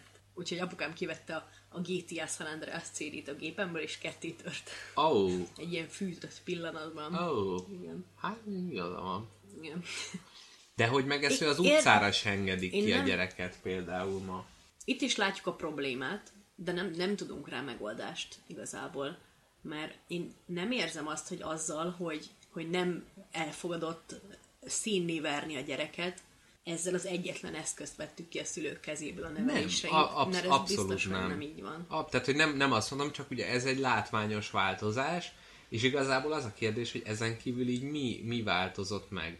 És lehet, hogy igen, ez, ez az óvás is, hogy amit például elmondtál az utcán láptengózás, uh-huh. hogy nem tudom, én itt az utcánkban, az utcán gyerekeket játszani, nem Igen. a játszó téren, ahol ugye ott, mint a verebek ülnek az anyukák a babakocsikkal, meg minden el ott a szélén, és tehát egy ilyen fokozott felügyelet alatt történik az egész. Hát sokkal több az autó, nem ismered már a szomszédaidat, nem a ö, Józsika néni és még hat leszármazottja laknak 80 éven keresztül a szomszédba. Nem tudod, hogy kinek a fiával játszik a gyerek, mert például kisvárosiként ugye a szüleim mindig tudták, hogy kinek a, kinek a gyerekét. Tehát nem csak a gyereket ismerték, hanem ismerték a szülőket is, nagyszülőket is. És tényleg volt olyan ismerős, akitől azért tiltottak el, mert hát nagyon kétes volt a család. Aha. Szerintem most felnőni olyan, hogy nagyon-nagyon-nagyon sok ilyen veszélyfaktor van. Illetve nem is veszélyfaktor, hanem rengeteg ismeretlen, és azt nem lehet mind megismerni, és azért veszélyfaktorként fordítja le ezt a szülő. És abban igaza is van, hogy mondjuk egy mai szülőnek egy halványilag gőze sincs, hogy a gyereke egy 14 évesen mit csinál, Igen. mert annyi mindent csinálhat, hogy Hát meg, hogy előtte, am- amíg még le tudja korlátozni, rendesen, és utána, amint meg már nem tudja, akkor kell kiélni az olyan apró dolgokat is, Igen, amit igen. meg már más már előtte túlesik rajta. Igen, szerintem itt a túl sok lehetőségben, túl sok lehetőség és túl sok veszélyhelyzetben van itt a kulcs. De ténylegesen több veszélyhelyzet van ma, mint régebben. A 90-es évek gyermekkorunk, friss kapitalista világában vajon kevesebb veszély volt, mint ma. Több ember, több ház, több autó, több ismeretlen körülötted. Tehát, hogy Igen, meg talán az, hogy a média erősebb, tehát hogyha ha vérzik, akkor az a vezető hír, és jó, persze ez előtte is így volt a médiában, de hogy sokkal inkább azt látjuk meg, hogy amikor a gyereket elengedték, és berántották a kocsiba, és stb. Tehát, mm. hogy, hogy most talán sokkal inkább szabadabban terjedhet, meg ugye a tartalmakat mindenki generálja. Tehát a közösségi médiában mindenki tartalomgeneráló lesz, De közben milyen érdekes, hogy a, az ismerősünkről, ismerőseinkről elvileg többet tudunk a közösségi oldalak miatt, mint előtte, Aha. elvileg, de gyakorlatilag meg, meg mégis inkább azt mondjuk, hogy jaj, nem ismerjük az embereket, nem ismerjük a környékünket, Aha. még hogyha van egy kisközi Facebook csoport, vagy van egy ilyen-olyan ö, területnek ilyen csoportja, mégis egy ilyen idegenség lép föl. Tehát még, még sincs meg az a, közös, az a közösségi felelősségvállalás. Az interneten az ismeretlen ismerős fogalma azért, azért így szám, meg, meg nem tudom, így látod a, a régi osztálytársaidnak mondjuk a Facebookját, és hogy ki ez az ember? Hát ez az ember nem ilyen. És hogy szerinted, hogyha most megbeszéltük azt, hogy milyen volt régen a gyerekkor, milyen most, hogy egy húsz év múlva milyen lesz gyereknek lenni? Vagy már így is nagyon sokat sápítoztunk a világ dicsőségének romlásán? Én nem hiszem, hogy ez romlik. Megy valamerre, de nem hiszem, hogy ez a romlás. Szerintem közben meg Vagy de, van egy ilyen kontraflow a dologban, tehát hogy pontosan ez egyre inkább vesz, kezdik észrevenni, és szerintem lesz egy ilyen közösségi visszarendeződés. Tehát, hogyha most például csak ezt a Grétát megnézed, aki a már társadalmi felelősségvállalásként kimegy és tüntet a városháza elé, ami most elképzelhetetlen, de még a szüleinknél is elképzelhetetlen volt, tehát hogy most meg lehet, hogy pont, hogy van egy olyan dolog, hogy mivel látják a hiányt, így sokkal inkább reagálnak rá. Vagy az, hogy, hogy akár ilyen sportközösségek, mások, tehát hogy lehet, hogy ilyen szervezett szinten, tehát hogy az ezekhez való kötődés meg lehet, hogy megerősödik. És ilyen formában, tehát hogy akinek van igénye, és a szülőnek is van igénye, hogy ide- ide-oda hordja a gyereket, mert ugye el nem engedi, de ott leveszi a kezét róla, mert elmegy táborozni, elmegy edzésre, stb. És hogy ott meg lehet, hogy mégiscsak a, a burkon belül, a másik burkon belül, ott meg, ott meg megkapja azt a szabad mozgásteret. Tehát én el tudom képzelni, hogy akár a, a gyerekeknek a társadalmi gondolkodás és a maguk társadalomba elhelyezése az 20 év múlva erősebb lesz, mint valaha. engem mindig nagyon pozitívan érint az, hogy te vagy az egyetlen ember, vagy nem te vagy az egyetlen ember, de, de te vagy az első ember, akitől azt hallottam, hogy igenis lehet pozitív következménye a klímakatasztrófának, és az az, hogy gatyába rázza magát ez a generáció, és ott van Gréta, és perfekt beszél angolul. És ő egy Tényleg. kép lehet nagyon sokaknak. Tehát inkább az, hogy, hogy nem, tehát hogy ő nem egy olyan gyerek, aki jaj, Laura a szépség királynő, aki a Dél-Kalifornia szép elrágó gumi díjat megnyerte, hanem, hanem egy olyan, tehát hogy egy ilyen, Hát basszus, egy, egy autisztikus lányról beszélünk, és tényleg minden egyes, minden egyes ilyen érvet, amit így fel tudnának hozni ellene, hogy hát gyerek, honnan tudja, mert nagyon zavar az, hogy nagyon sokat szidják őt, Igen. hogy jaj, gyerek, izé, hát őt fogja aztán igazán érinteni ez az egész Igen. klímaválság. hát meg ugye azt mondják, hogy jaj, hogy izé a háttérből valaki mozgatja. És? De, de hogy ettől függetlenül, tehát szerintem pont egy gyerekre, hogy most mit mond neki, hogy kapsz pénzt, tehát Igen. szerintem egy, Ja, egy felnőtt ezerszer jobban lehet mozgatni. És igen, az egy kicsit furcsa, de valószínűleg ő azért tudott ezen átlépni, és ezért lehet egy ilyen úttörő, mert hogy tényleg más a szociális gondolkodása, de én el tudom képzelni, hogy a kis ö, amerikai és svéd és nem tudom milyen kislányok körében ő egy példakép. Most vagy példakép lesz. Hogy igenis van helye a fiataloknak aktívan a közösség formálásában. Mert ugye az van, hogy jaj, az öregek szavaznak a Brexitre, a fiatalok már ki vannak égve teljesen mindentől, kifordultak a politikából, mint kocsmából hányáskor, és hogy közben meg itt tényleg az, hogy jó, ott van az a generáció, aki kifordult, ott van az a több generáció, de hogy most mégiscsak van egy olyan, olyan közös cél, amit értelmes ember nem diszkreditálhat. Igen. Tehát, hogy ez, ez nem egy olyan, hogy ezt gondoljuk a politikáról, vagy azt gondoljuk, hanem itt ez ilyen egy, tehát itt a tények elfogadása és a tények tagadása a két e, csoport. Igen, igen, ezt ö, most jól megfogalmaztad. És mondjuk az nagyon érdekes, hogy gyerekként nekem egy nagyon ö, meghatározó élményem, az Osztyapenkó, vagyis a Sasadi út környékén laktunk, 11. kerületben, Kelemföld, és a nagyszüleim mesélték, hogy a második világháborúnál, amikor a Kelemföldet bombázták, akkor sok fel nem robbant bombát,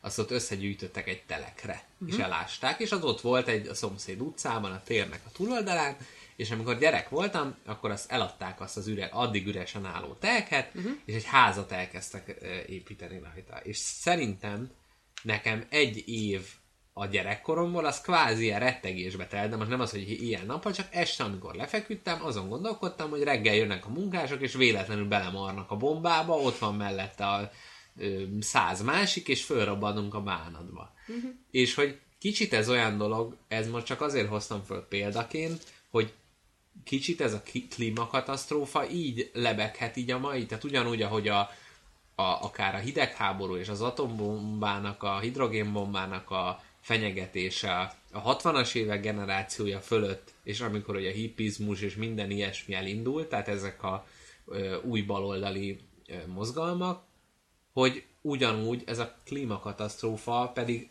most is a fiatalokat tudja megszólítani. Tehát ott se azokat tudta megszólítani, akik a, a második világháború előtti generáció voltak. Ez mérhetetlenül bosszant engem ez az egész, hogy vannak felnőtt emberek, akik azt mondják, hogy "Ni- nincsen, nincsen, itt, nincsen itt semmi probléma. És behoznak egy hógolyót a sajtótájékoztatóra, hogy hol itt a globális felmelegedés, ez itt egy hógolyó, hölgyeim és uraim, amikor bármelyik, még egy nem, még egy nem Gréta, bármelyik kislány megmondja, hogy az időjárás és az éghajlat nem ugyanaz, Igen. és ezt, ezt politikai vezetők csinálják. Itt a Facebook, küldhetsz bárkinek üzenetet, kivel beszélgetsz, a barátaiddal beszélgetsz. Igen. Levelezel velük naphosszat, kivel nem kell beszélni, senki mással. Így van. Nem mész ki, nem beszélget a szomszédokkal, nem tudod, kik laknak ott. Igen. Tehát laksz egy csomó ismeretlen mellett. Bárki lakhat melletted, fingot sincs, mert te a barátaiddal beszélgetsz a Facebookon. Ismeretlen közeg. Szerintem ez az a baj, nem, nem emlékszem már rá, hogy, hogy erről volt, beszéltünk-e már korábbi részekben, de nem baj azért megpennítem. Ide nagyon hamar el fogunk jutni, amikor már önismétlésbe csapunk át, és ugyanazt a történet. Három nagynéném történetét mondom rá. Értelemszerűen a hallgatók már tudják, hogy az olvasás az ilyen vesző paripám, miért ne lenne, és nem saját gondolat, de szeretném sajátként tálalni, úgyhogy most el sem mondom, hogy kitől van. Van egy ilyen könyv cím, az a cím, hogy hogyan legyünk egyedül. Így aki már ügyes, az már meg fogja találni, hogy melyik szerzőről van szó. És ő igazából azt vetette föl, hogy régen, amíg az olvasásnak volt egy státusza, tehát aki azt mondta, hogy nem olvasott, az egy hülye bunkó volt, és még ha nem olvastál, akkor is azt hazudtad, hogy olvasol, mert ciki volt, hogyha nem. De akkor, amíg volt az olvasásnak egy státusza, az olvasás az egy olyan dolog, amit szinte csak egyedül tudsz megélni. Persze föl lehet olvasni, de mégis az egy magányos cselekvés. És ezért az a cím, hogy How to be alone, hogyan legyél egyedül. És ezzel szembe a digitális korszakban minél először ugye kábeles internet, aztán már wifi, aztán most már mobil internet, ténylegesen azt tanítja meg, hogy sose vagy egyedül. Uh-huh. Tehát mindig rá vagy csatlakozva, mindig van egy közösségi interakció, és mivel te a barátaiddal mondjuk folyamatosan csetelsz, vagy bármikor kapcsolatba léphetsz, ezért az intenzív, erős kapcsolatba lépés az már nem olyan fontos. Mondván hát a Ferussal beszélünk hetente, naponta. mi van vele. Tudom, mi van vele. Most uh-huh. miért menjünk el sörözni, miért menjünk el beszélgetni. Hogy így ez- ez, egy, egy olyan, ami miatt például gyerekeknek nem is kell az utcára kimenni. Nem kell hol találkozni, mert a digitális térbe találkoznak, de nem lehet olyan jó az a technológia, hogy ez helyettesíteni tudja azt. Meg Lerúgtad a akárhány, lábujjadat. meg akárhány lehetőség van az interneten, akárhány elágazás, tehát minden pillanatban át tudsz váltani valami teljesen másra. Uh-huh. Különböző lapokat váltogathatsz folyamatosan, de mégis az, amikor az vagy a haverjaiddal elmész bringázni, és ott vagytok valahol, és nem tudjátok, hogy mi lesz azon a délutánon, én abban mégis milliószor több elágazási pontot látok, mint amit az interneten reálisan meg tudsz csinálni. Igen. És tök érdekes, hogy ez a, az, hogy így könyveket is már le lehet tölteni.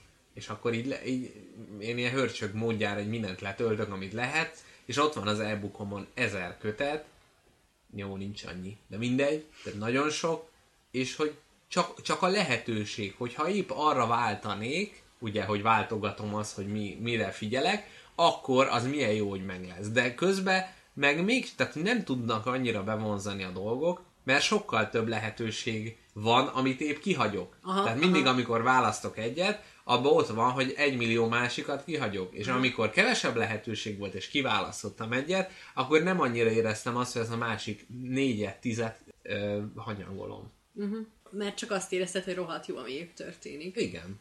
Amúgy beszélt erről a Meti Heteor egyszer, hogy kinek jobb annak, aki nem tudom, bringázik az utcán, azzal történnek csak dolgok, vagy azzal is történnek dolgok, aki a szobájában van, beszélget valakivel, mondjuk együtt játszanak, nem tudom, együtt Minecraftoznak, vagy, vagy valami. És hogy igazából arra jutottak, hogy Minden. mindenkivel történik valami. És Igen, én minek, nem mondom, minek rangsorolni. én nem mondom Igen, azt, hogy ez- aki a digitális igen. térben van, akkor ő... Tehát, hogy ő nem csinál semmit. Igen. Igen. Igen. Ez, én is értem, meg értem ennek az egész beszélgetésünknek a lényegét, nagyon jó merésze vagyok, szóval ez, ez nem árt. fogalmam nincs, miről beszélünk másfél órája. tehát, tehát értem azt, hogy, hogy mi semmit nem rangsorolni akarunk, csak a, a szokásunkhoz híven feltárjuk itt a dolgokat, a mi kis körünkben, amit mi ismerünk. Ti meg meghallgatjátok. Ügyetek pénzt Patreonon. Majd megtanítom Mr. Jackpotot, hogy hogy kell ezt sokkal kedvesebben és tapintatosabban mondani, és utalni arra, Megvan hogy a pénz? ezt, hogy ezt nem a Burger Kingbe fogjuk elkölteni, hanem veszünk bele mikrofont. Még egy, egy utolsó kérdésem van hozzád.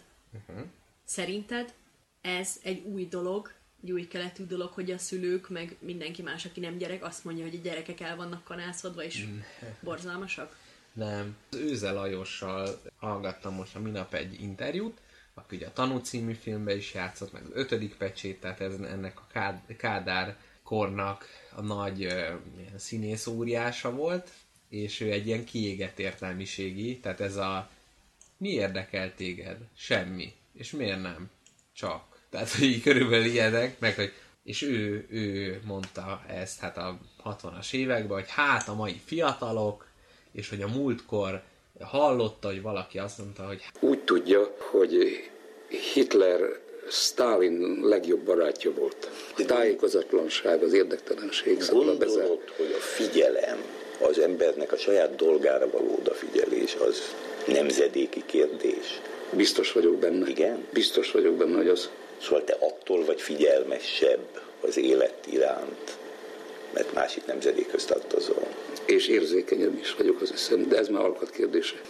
Keresem ennek az okát, mi lehet. Valami ö, végtelen önzés van emögött, amit ö, tapasztalok, és a másik pedig az, hogy, hogy az emberek egymás iránt teljesen érdektelenek.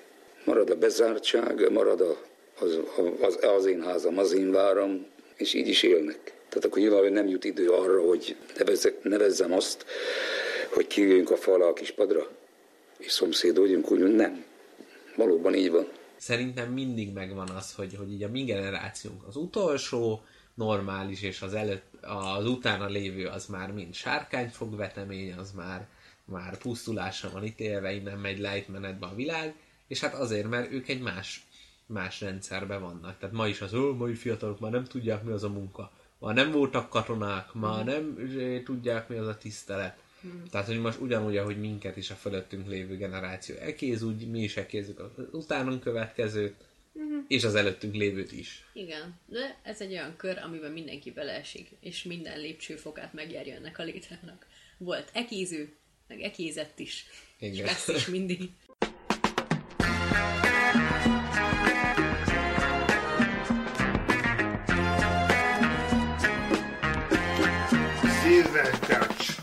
Először mindenki bolondnak nézte, hogy ilyen messzire lemerészkedik a kiszáradt folyómeder mentén, túl a forró szavannákon. Egy tevepásztor mondta, hogy csak néha napján fúj erre a homokvihar hozzá hasonló idegeneket, viszont mostanában egyre több kérdezősködés ütötte fel a fejét a helyi törzsek vezetőinél. Tehetős urak küldik ide az embereiket, hogy számukra kedves kincseket túrjanak elő a szikkadt talaj rétegei közül. Egy-egy műanyag szilánkot úgy óvtak, mintha nem lenne nagyobb kincs nála. Maga is egy aféle kincsvadász? Á, Nem mondhatnám, professzor vagyok. A Bergeni Egyetemen. Régész professzor. Szóval akkor maga is a kincsekért jött, legyintett az öreg pásztor. Hogy elvigyem őket a jogos tulajdonosuknak, a magyaroknak, Bergenbe. Tudja, most ott van a Nemzeti Múzeum. Magyarok? Legyintett az öreg, és faroncsapva a dromedárt útnak indította a karaványát.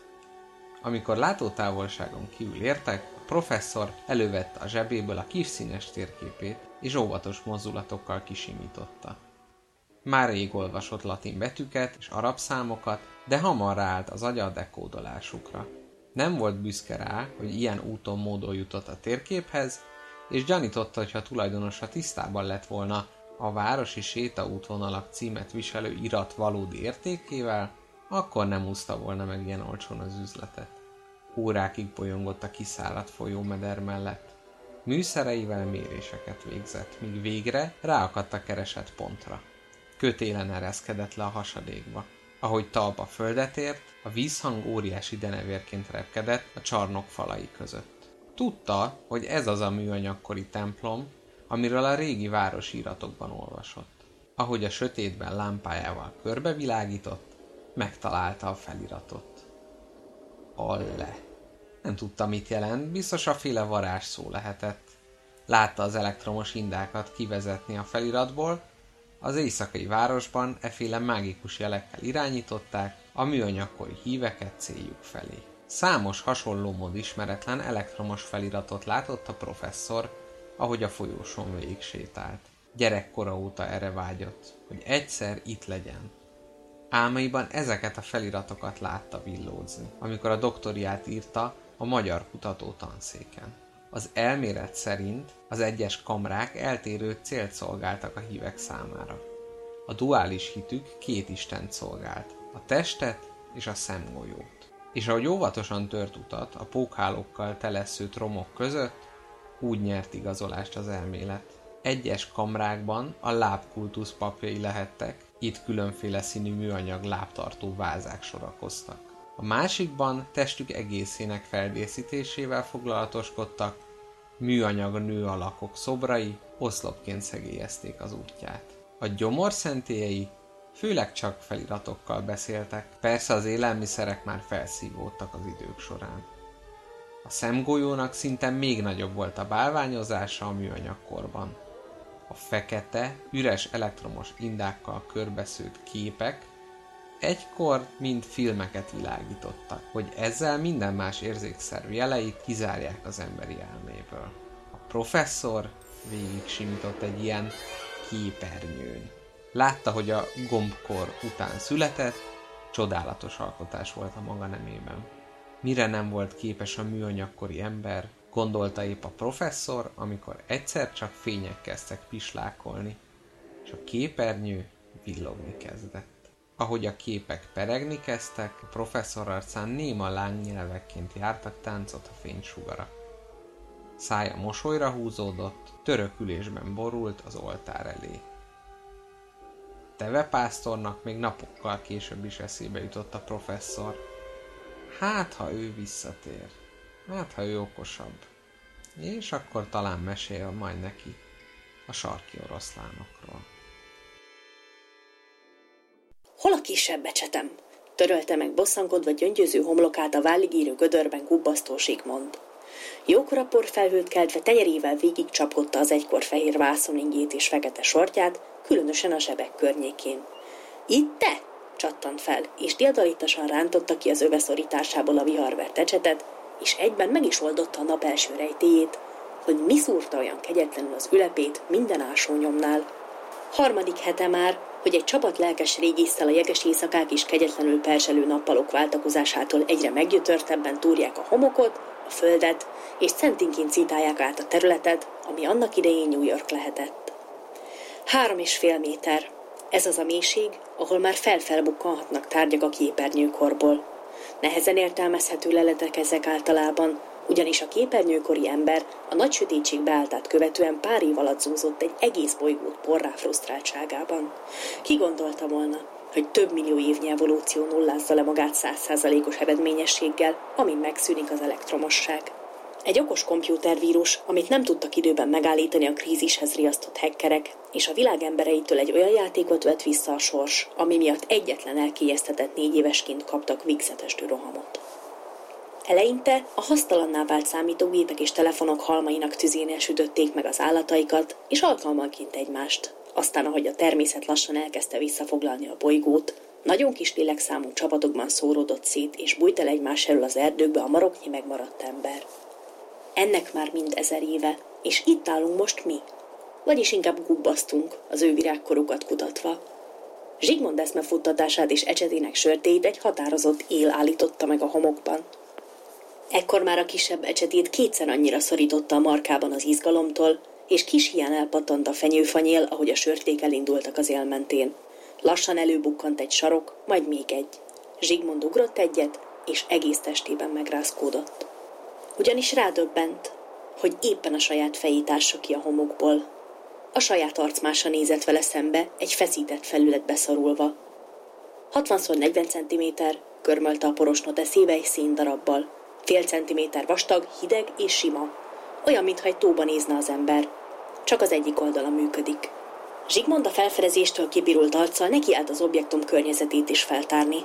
Hatalmas karcsapásokkal szabadított ki a homok alól egyre több tárgyat, amíg pár lépés távolságból vizsgálva teljesen kitisztult a kép. Reggel óta valakinek a nappaliában szöszmödöl és tapicskol. Kétség nincs, ez egy képernyőkori szoba. Falak, asztal, székek, egy kanapé és pár mélybordó szőnyeg cafat. Minden tárgyat nagyon hamar felismert és helyre rakott az agyában, ugyanis a felelhető összes képernyőkorról szóló szakkönyvet olvastam minimum kétszer. Ez a tárgy azonban sehogy sem stimmelt. 20 éves korában volt egy professzora, dr. Áfony Eltelka, aki azzal tömte a csoportja fejét, hogy minden csak úgy lehet igazán megismerni, ha az összes kérdést feltesszük róla magunknak, amit csak tudunk. Nem is kellenek a válaszok, csak legyen meg az összes kérdés. Ó, hogy gyűlölték őt akkor ezért. Zsigmond most mégis erre a módszerre fanyalodott. Elő is vette újra a noteszt, a hátát egy terebélyes platánnak támasztotta, és írni kezdett.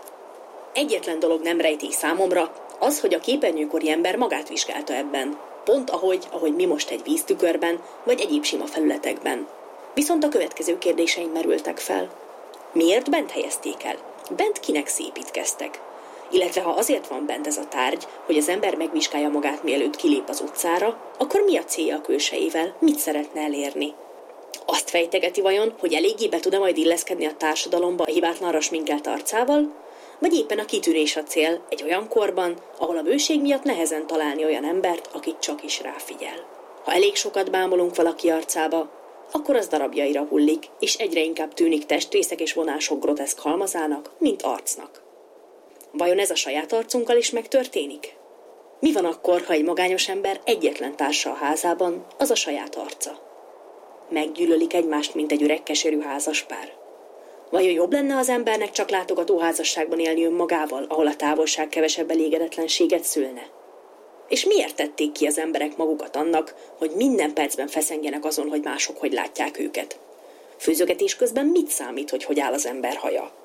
Az enyém mondjuk most egészen borzasztó, csomókban áll a kalapom alatt is őszül is rendesen, mondjuk a szakállamon ez sokkal hangsúlyosabb.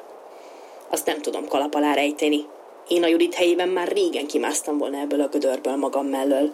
És ez a ránc itt a homlokom közepén, hát kit ver még a sors egy ilyen idióta vájattal a fején? A szememről meg még csak azt sem tudom eldönteni, hogy milyen színű. Barna talán, vagy, vagy mocsár-zöld.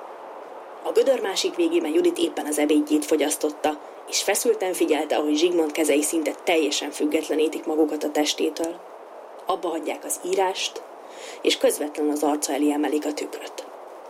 Majd hosszú percek mozdulatlansága után az ujjai szorításra enged, a kezek óvatosan a földre fektetik a tárgyat, tenyerei módszeresen egyre több homokot hordanak a fényes felületre, amíg az teljesen el nem tűnik. Zsigmond még motyog pár szót az orra elé, aztán újra a kisebb becsetéért nyúl, és a gödör lehető legtávolabbi pontjával szízva elkezd egy komódot pamacsolni. Szegény fickó. Túl sok volt neki ez a nap. Köszönjük a hallgatást, és most be... miért- Köszönjük a hallgatást. Köszönjük, hogy nem beszéltek bele. És most pedig a sketch rovatunk következik, melyben lehet, hogy ezeknek a gyerekeknek a következő utáni generáció, akikről beszélünk, a jövő régészeiről fogunk nektek mesélni, akik a mai korunk tárgyait fogják megtalálni, a kis sivatag porát leporolják róla, és megnézegetik korunk tárgyait, és megpróbálják elmesélni saját generációjuknak, hogy mit is csinál a kora 21. századi ember ezekkel a furcsa tárgyakkal. Köszönjünk el a hallgatóktól! Köszönjük el a hallgatóktól. Sziasztok, kedves hallgatók! Köszönjük, hogy velünk tartottatok! legyetek ti is nagy gyerekek, két hét múlva, ugyanitt, ugyanekkor, Vagy nem. ugyan, De ugyanenkor FM. Jó, jó. Sziasztok, kedves hallgatók, mossatok fület, fejet, legyetek tiszták, szépek, illatosak, boldogak. És időben menjetek ágyba. Na hello! Szia! Stop. ja, Istenem, nem bírlak letenni titeket. Te, te, ti le. tegyétek le először. Nem, te tedd le. nem, ti tegyétek le. Három, kettő, egy. Szia! Right here, right now, right here, right now, right here, right now, right here, right now, right here, right now, right here, right now, right here, right now,